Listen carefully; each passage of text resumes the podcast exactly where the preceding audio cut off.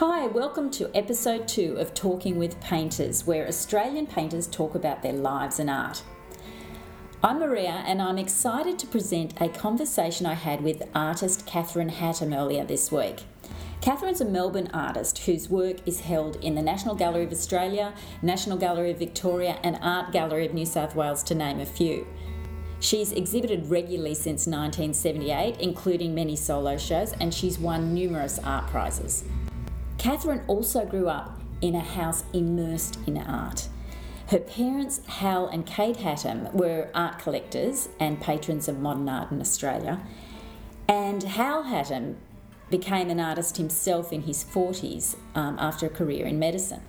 But a number of their closest friends were to become known as some of the most famous Australian artists of the 20th century. Katherine talks about what it was like having that influence around her growing up. And she goes on to talk about how she herself came to painting after many years of drawing. She also talks about her experiences in juggling motherhood and her art career, and uh, we talk about her exploration of books and chairs in her paintings.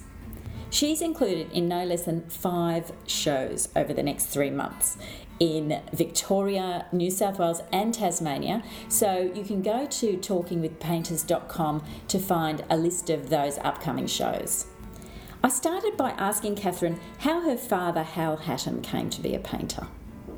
He came, he'd been in, in, like, he went to the Second World War for like five years, five or six years, and then he stayed and did his fellowship in London, so he was away for 10 years. He came back as a gynecologist and obstetrician and he wanted to practice as that. He didn't want to practice as a GP, so my mother worked as advertising manager at George's and she had three children while that, that she was, was doing a, that. It was an upmarket department store. Yeah, she it? was, and she was, you know, one. I had an, I have an article somewhere saying she was the highest paid woman in Australia. So it was, a, it was a terrific job. She Mm. loved it, and but she had also three children under four. So, so he, he was fully practicing medicine then, but he gradually, I think they met John Percival in the late fifties. John and Mary Percival lived just down the road from us, and then he gradually started painting with them at Williamstown on the Sundays. And for about 10 years then he had a massive heart attack. And he was you know being an obstetrician getting up in the middle of the night delivering babies and things which was stressful. And he cut his medicine back So he met John Percival first of all. He started painting. He was inspired to start painting yeah he went painting him. with him to williamstown and with um, you know friends of his charles blackman fred williams they all and they all lived in the melbourne suburbs like not like artists do now they lived out in the suburbs and they painted together at williamstown and they would go the men would go out painting first and then the women and children would come with a picnic and we'd all you know we'd be part of it like running around on the rocks and things and then they'd go to the pub afterwards and have a look at their pictures you know and, and And who would often be involved in those sort of outings? uh, those people, like we like we said, it was like I think the probably the main core was probably um, I think John Percival, Charles Blackman, um, Arthur Boyd, Fred Williams. I you know that's what I I, th- I'm- don't know if everyone you know I can't remember those details, but I do remember going, and I remember the thing of you know going to the. I don't know if we were allowed in the pub. I can't remember, but we must have been. So that was the start of it for him, and then through with those people, he because he was a practicing gynecologist and obstetrician, and he often, well, like probably with all of those people, I don't know if he delivered the Percival children, but he delivered all the other children, and he often exchanged a painting for his fee, and at that stage, his fee was more than their paintings were worth, and then it gradually Yeah, balanced out a yeah, bit. but they gave. They also bought paintings. Like I remember, they gave a bought a Fred Williams and gave it to because the practice was if you were a gynecologist, your wife would be delivered by another gynecologist. There would not be a fee. You'd give a present. They gave a Fred Williams to someone who put it under the bed. They hated it. You know, so at that point they weren't. You know, they bought the second Fred Williams ever sold. God. So So when he became a full time painter, he earned enough to sort of support Send the us to family. private schools. Right. no, no, he had he had good dealers and he did sell. So. Yeah. um, yeah, he had a, a, like I think he would have, he I don't think he felt he had the career he would have liked to have had because he came in late. hmm You know, he would have liked to have had.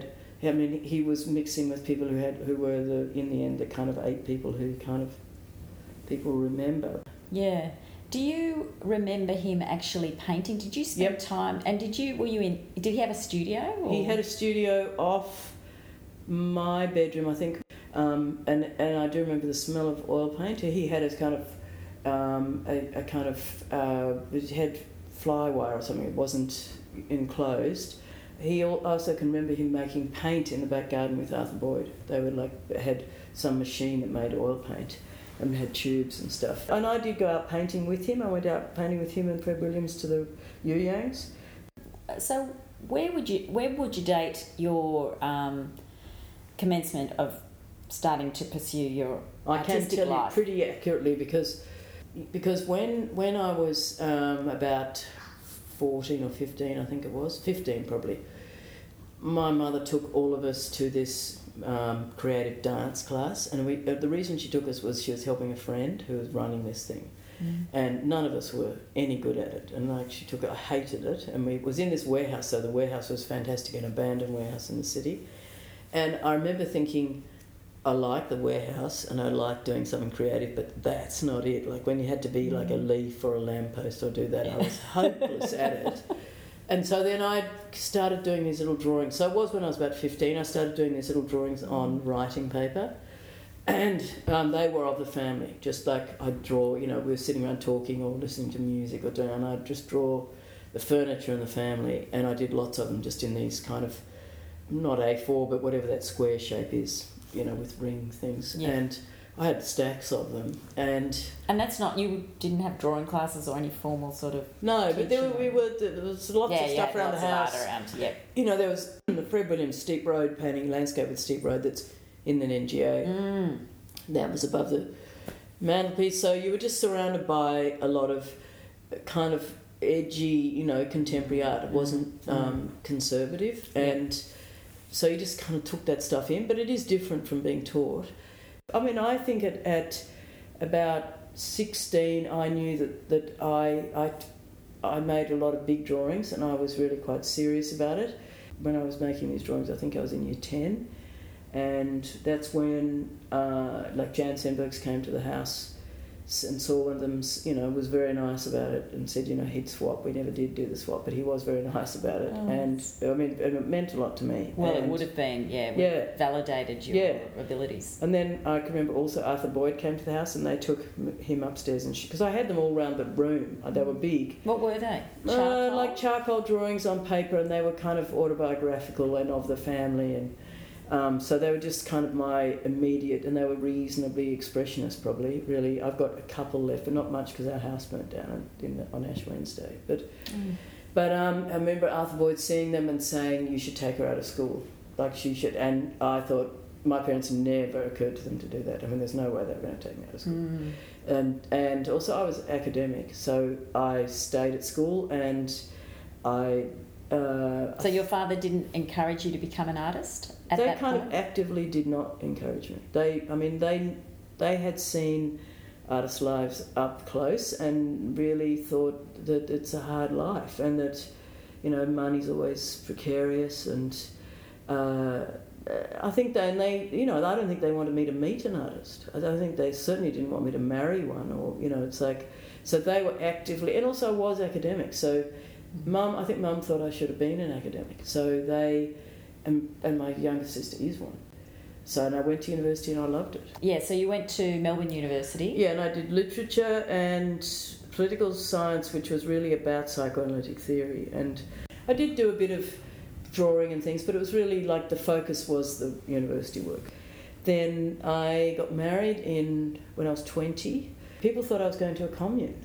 They, I mean, I married a grazier. I went to, you know, I went up to like a f- traditional family thing. It was not a hippie commune. What was that like? So what was that life Um, like? It was actually very nice in a lot of ways, and it, but I think it was a way of getting out of my family, like of finding a space that was, um, you know, that I could kind of escape.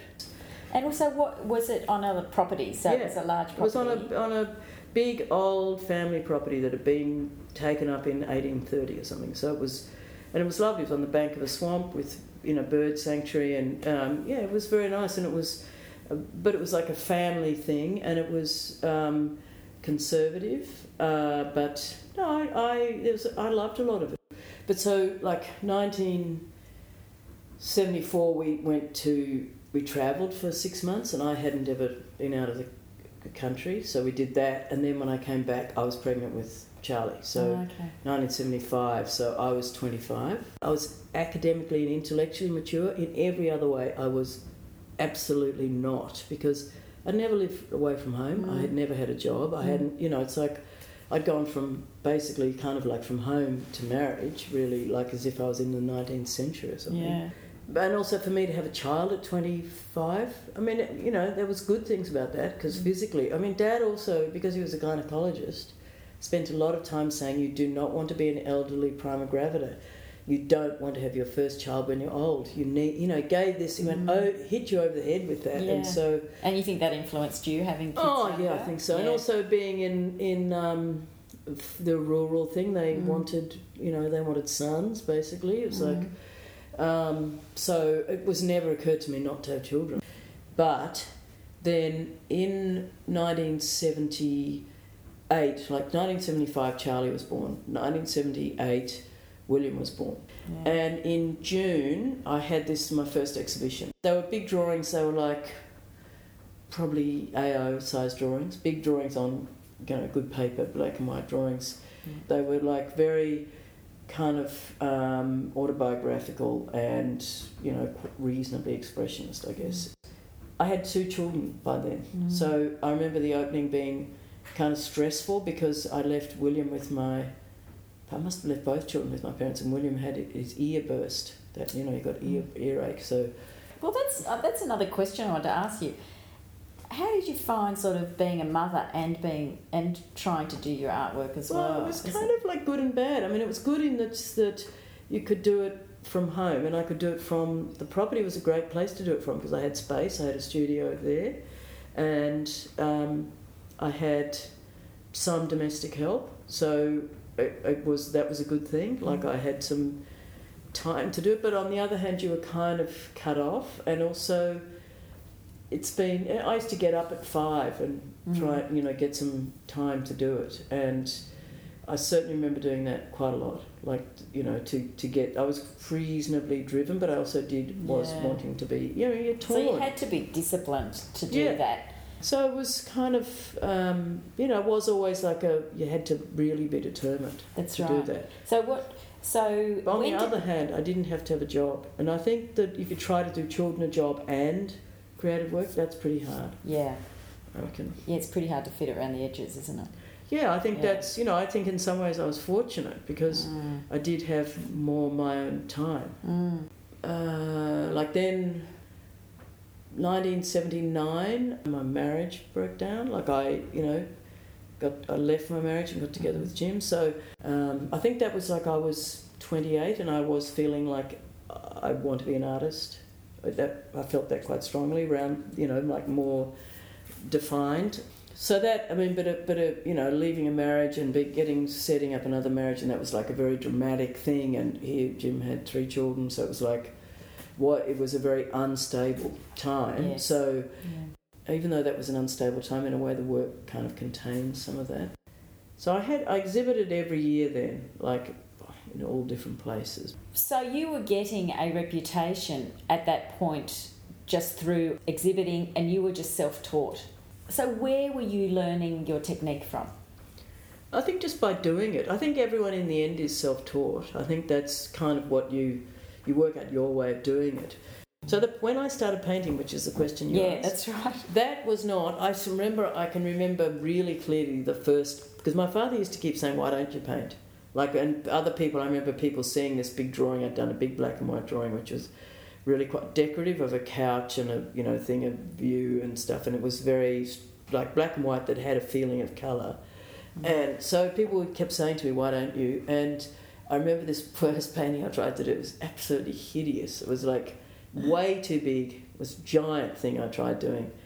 Oh, I kept it for a while. It was really ugly. Was it oil? or- Yeah, it was terrible. On just on unstretched canvas, and I've taken a. You know, I'm slow. Like it's you know, ten years drawing and collage as well. It's like, and I still make the collages and things. And I do draw, but and I have just started drawing. I've done it in the last like a couple every year, big, really big drawings. Okay, so with your paintings, you usually start off with a drawing. Um, but it's more than I start. I start drawing that what I'm the area I'm interested. in, I make some drawings, and then it might move into paintings. I don't, you know, I do actually lay out the composition as a drawing in a way. I don't. I'm not someone who just goes straight in and paints like. Um, so the painting and drawing kind of work together. The drawing does into underpin the painting. Mm. It's like, I, I, think that's just me, yeah. really.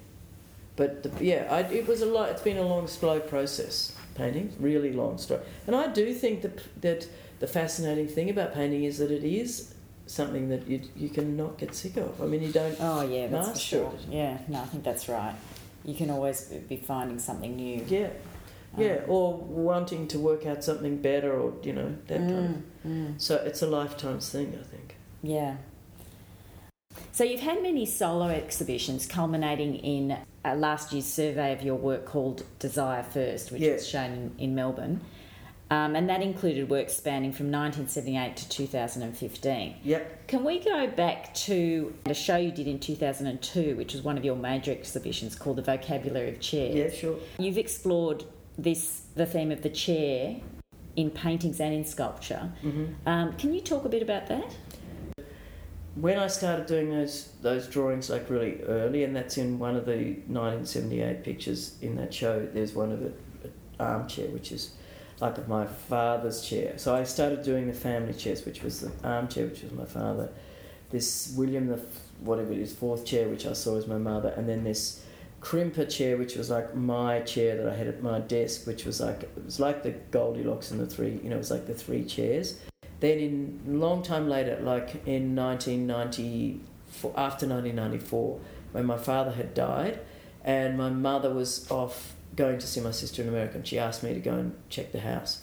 And I was walking around the house and looking at the furniture in this, you know, the house was empty, and I thought, oh yeah, this is really like a. It was a very different perspective from just doing when you're sitting in amongst it as a child, as a teenager or whatever, in, in my twenties. And so mm. I started drawing them again, like making paint. They were paintings of these, and it was like this very different. Was like me looking back at mm. family and with fondness. I mean, was oh, it, it was with fondness, and but I can remember my mother was like, she said, "Oh, you've stolen our souls," and I was like, "Oh, I don't think like that." I mean, she was so I didn't feel like that to me. I thought I was drawing kind of where I'd come from, mm. and um, so and and also they were emblematic. Like they kind of had this. Um, they meant something to me. So anyway, I, I, used those subjects for a long time. I mean, years really. Those just those chairs mm. in all different ways. Then the ones like the kitchen chairs and the or school chairs, which are those wooden, simple wooden chairs, mm-hmm. and they also lent themselves to this abstraction thing because I can, mm. you know, these squares kind of you could start beginnings of an abstract painting. They were also chairs that we had collected as, like I collected them around the place, and then the children painted them, and then. Mm. We used them in the kitchen, and then they got into my studio and they got bits of paint on them, and then I cut them up into sculptures. So they're these uh, minimalist, like referring to Donald Judd, but they're not actually minimalist. They're like wonky minimalist kind of yeah, stuff. Right. Um, um, also, the paintings I noticed they really work well with those negative spaces of those kitchen chairs. Yeah. And then exactly. together with those, there's a, a, lot, a few paintings that got electrical cords, mm-hmm. which introduce like a curved line next to these geometric sort of. No, that's right. And chairs. actually, what it comes from is being in a very badly renovated house. where we had PowerPoints all over the place and those double adapters and all oh, of that. really? Yeah. Right. Yeah, it was like a house that we never managed to kind of get the electrics yeah. right. Well, it's it did introduce like this abstract element to it. Well, it also was when children were off doing things, and it was like this connections out from the family, you know, through um, email. I think it was probably by then, and you know, it was like these because we did have a computer at that stage. Yeah, and they, it was that those lines out I think. Mm-hmm. Um, so, another thing that recurs a lot in your work is the use of books and pages of books and spines of books. Mm-hmm. Um, can you talk a bit about how that started and um, how you use those items in your work? Actually, how I really started right at the beginning was when 1994, when my father died, I used the births, deaths, and marriages pages of the newspaper and drew something over that. Like I drew that, you know, like I do a net was a lot about positive and negative space. I had the chairs, there's those three initial kind of family chairs, and then just a area of green around them, and Mhm. and that was like on newspaper, but it was really a pain in the ass to stick down and stuff. It's like big, Yeah. and you get all these crinkles and stuff. I managed to do it on those. I actually don't know how, but so then then I gradually I thought, well, like the smaller areas like the book pages of certain sort of books where they have to be the yellowing ones, they're not shiny, the absorbent, all of that, and also Mm. they have to be books that I I don't want to use any old books. Like there's certain books that I would not use, and What because of the theme or the yeah, topic or yeah. like I, you know, there's ones I like some of the green ones, but there's a lot of murder ones I don't want to use and things. And there's uh, there's just some things I don't. I kind of have a suspicious thing, and they're ones that also I like. I want to use. Mm. But so then when Mum died, she they was so she died ten years after my father. So then we had to kind of sort out the house and all of that, and there were a lot of books in the house and there were what I found was we put them all out right over the was crazy over the downstairs of the house and right up the stairs and we went through them and chose them. A lot of them were old and you know Mm, yellow, mm. but that's great stuff to Mm. work on. So Oh, because the painter. uh, yeah, the gouache sits really beautifully on them, and it's something. So it's that's just a pro. That's an example of something where I've just evolved. That process has just evolved for me, Mm. and it came out of that initial thing of this drawing with the newspaper, and it's Yep. similar thing where it's very absorbent paper. It's on top of 100% rag, beautiful paper, and then I put this other stuff on the top. But Mm. um, so I, and and it's also like a lot of I do really enjoy using the text. It's like, Mm. and then I have moved more into actual text in the paintings too. That's been a kind of more recent thing, like in the last three years or something, I think. Mhm. But um, and with the book spines, I do like, like if you look in that picture, Yeah, that picture is. the integrity of the personality, hmm which is in the Art Gallery of New South Wales. Yeah, that's in their permanent collection, and which will be part of an exhibition that is coming up on the 17th of September at the Art Gallery of New South Wales called Art of Parts. I'll put a picture of it on the website, Okay. but um, Well, it's it's like a lot of the pictures are, which is a landscape scene over the top of a table, which is which has a mixture of like domestic elements and art. You know, like some elements of art. There's not so many in this, but quite often I have those two things kind of conflicting, like the scissors as opposed to the lemon and, and the p- tomato sauce bottle and the coffee. So it's like it's all merged, but like f- jostling for space mhm. and things. Um, and this, what I can see with this when I'm looking looking at it now, because I re reworked it. It's like I I did it in 2008, and then in 2014, so it was like six years later, I took it out of its frame, Mm. and I I worked over different areas. Like I I can see mainly what I probably did. It's quite interesting to look at. Is like I did. So you can look at the bottom left hand corner where there's like a a diet coke can which is kind of squished into the floor yeah, because I've kind of collage over part of it, and I wanted to do that and leave. You could leave traces of those reworkings. Like I didn't want to make it seamless. Mhm. So um, and things like I would have added the camera in. So okay. because that's a more recent um, image. So what I've and added the phone in. So I would have like put. So it's a thing with the book pages. You can actually add layers, so you can rework it. So it's like Mm. it's, it's a bit like oil paint then, because you can you know go over something, whereas drawing on the whole you can't. Yeah, well, actually, we should just explain that the, we're talking about the book pages. The book pages are formed like a grid of. I do on- lay it down as a grid, Yep. and then I draw what I want to draw over it in charcoal, which in it, often it is a table overlooking a landscape, and then I um, paint collage, paint gouache over that. I mean, and also this has got quite a lot of very heavy charcoal in this. So all those black areas are charcoal. Yeah, and like the little head here is a head that you can see on the wall over there that Will brought me back from Okay, Paris. It's on the right hand, top Yeah, right hand side. Top right hand side, and then a clock. And I have, I like often having more than one clock because I like there's a digital clock on the table and then an analog clock down the side. So it's like there's different versions of time. There's real time. There's psychoanalytic time.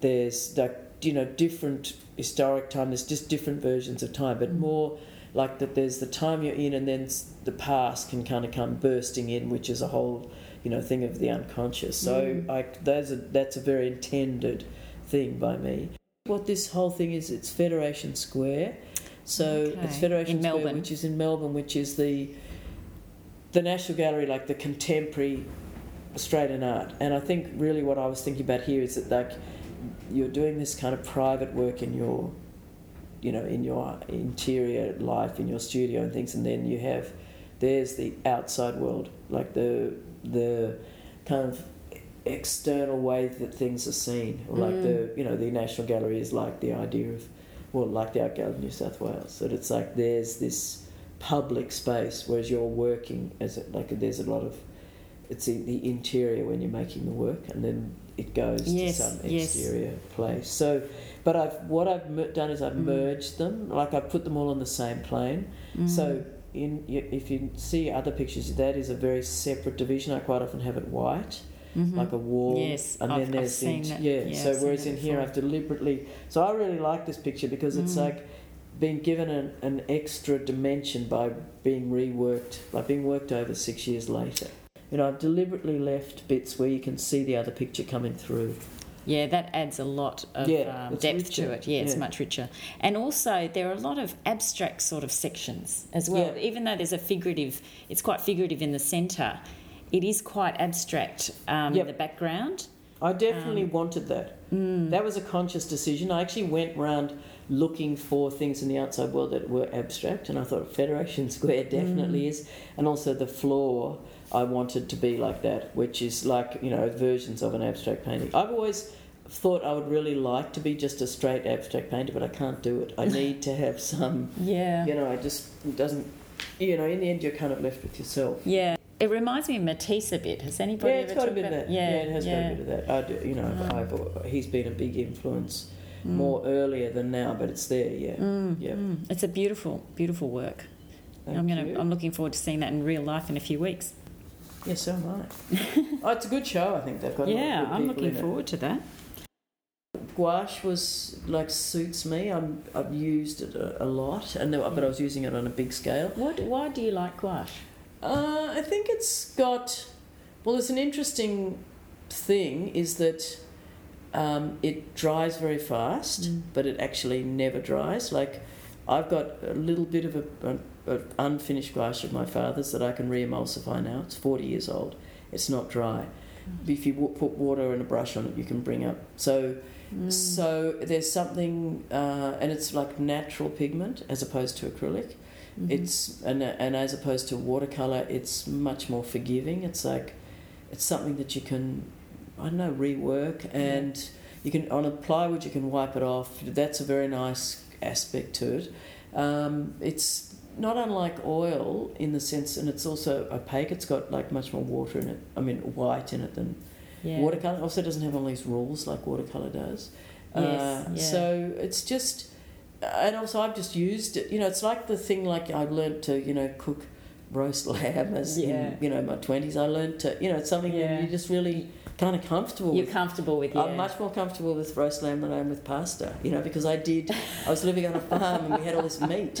So, do you think, well, do you think it's, you talked about Fred Williams and your father using gouache. No, they did. That's Yeah. where, that's where I got, and I got some gouache from my father. And when I went to buy gouache, you know, like a few years ago, in a different shop from where I, you know, I was trying, knew, I know where I can get it, but I was somewhere, and they said, oh, like, a, you know, Australia is the only place that people use it as a finished thing, and it's because of Fred Williams. That in Paris and places they use it as underpainting or as like Ah. a sketch for something, but Yeah. um, but it's more and more being used. It's, it's got a very nice matte chalky. yes, it has that nice chalkiness Yeah. about it. Yeah, I fi- yeah, I find it dries too fast for me. I just but you can dries- rework it. You can Yeah. always rework it Yeah. until you unless How you do you fix do that? it. What you wet it? You just something? wet it. You just mix it, mix up. You know, put some water, and and if you get it so it cracks, you just put water on. If you've got it too thick, Mm. but um, the only thing you can't do is glaze with it because it picks up the underlay thing. So Yeah. And also, it's very portable. I think it's Yeah. easy to go on plein air. Well, see, I think the portable thing that is why because like I was always in both marriages we would go away quite a lot, and I, that's why I worked on paper. It's why I drew. It's why I used gouache Mm. because oil paint would not it wouldn't work. Yeah. Do you think being a woman um, has limited your career at all? I mean, being a mother. Uh, yes, I think.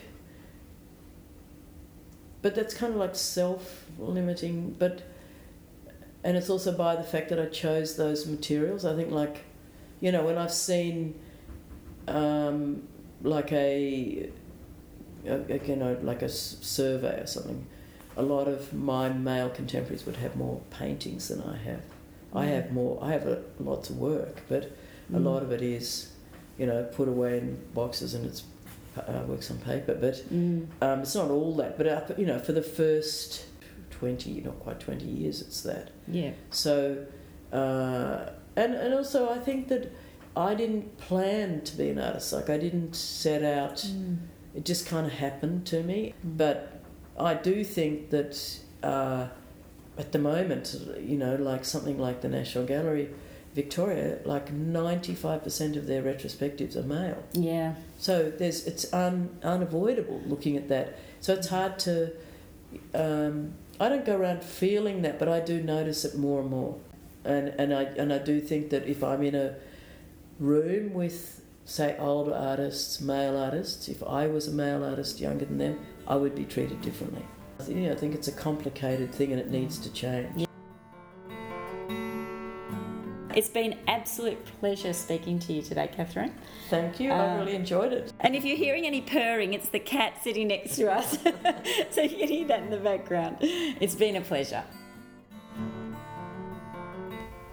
I hope you enjoyed this episode of Talking with Painters. You can find a link to Katherine's website on talkingwithpainters.com and to other artists we talked about, as well as a list of her upcoming shows.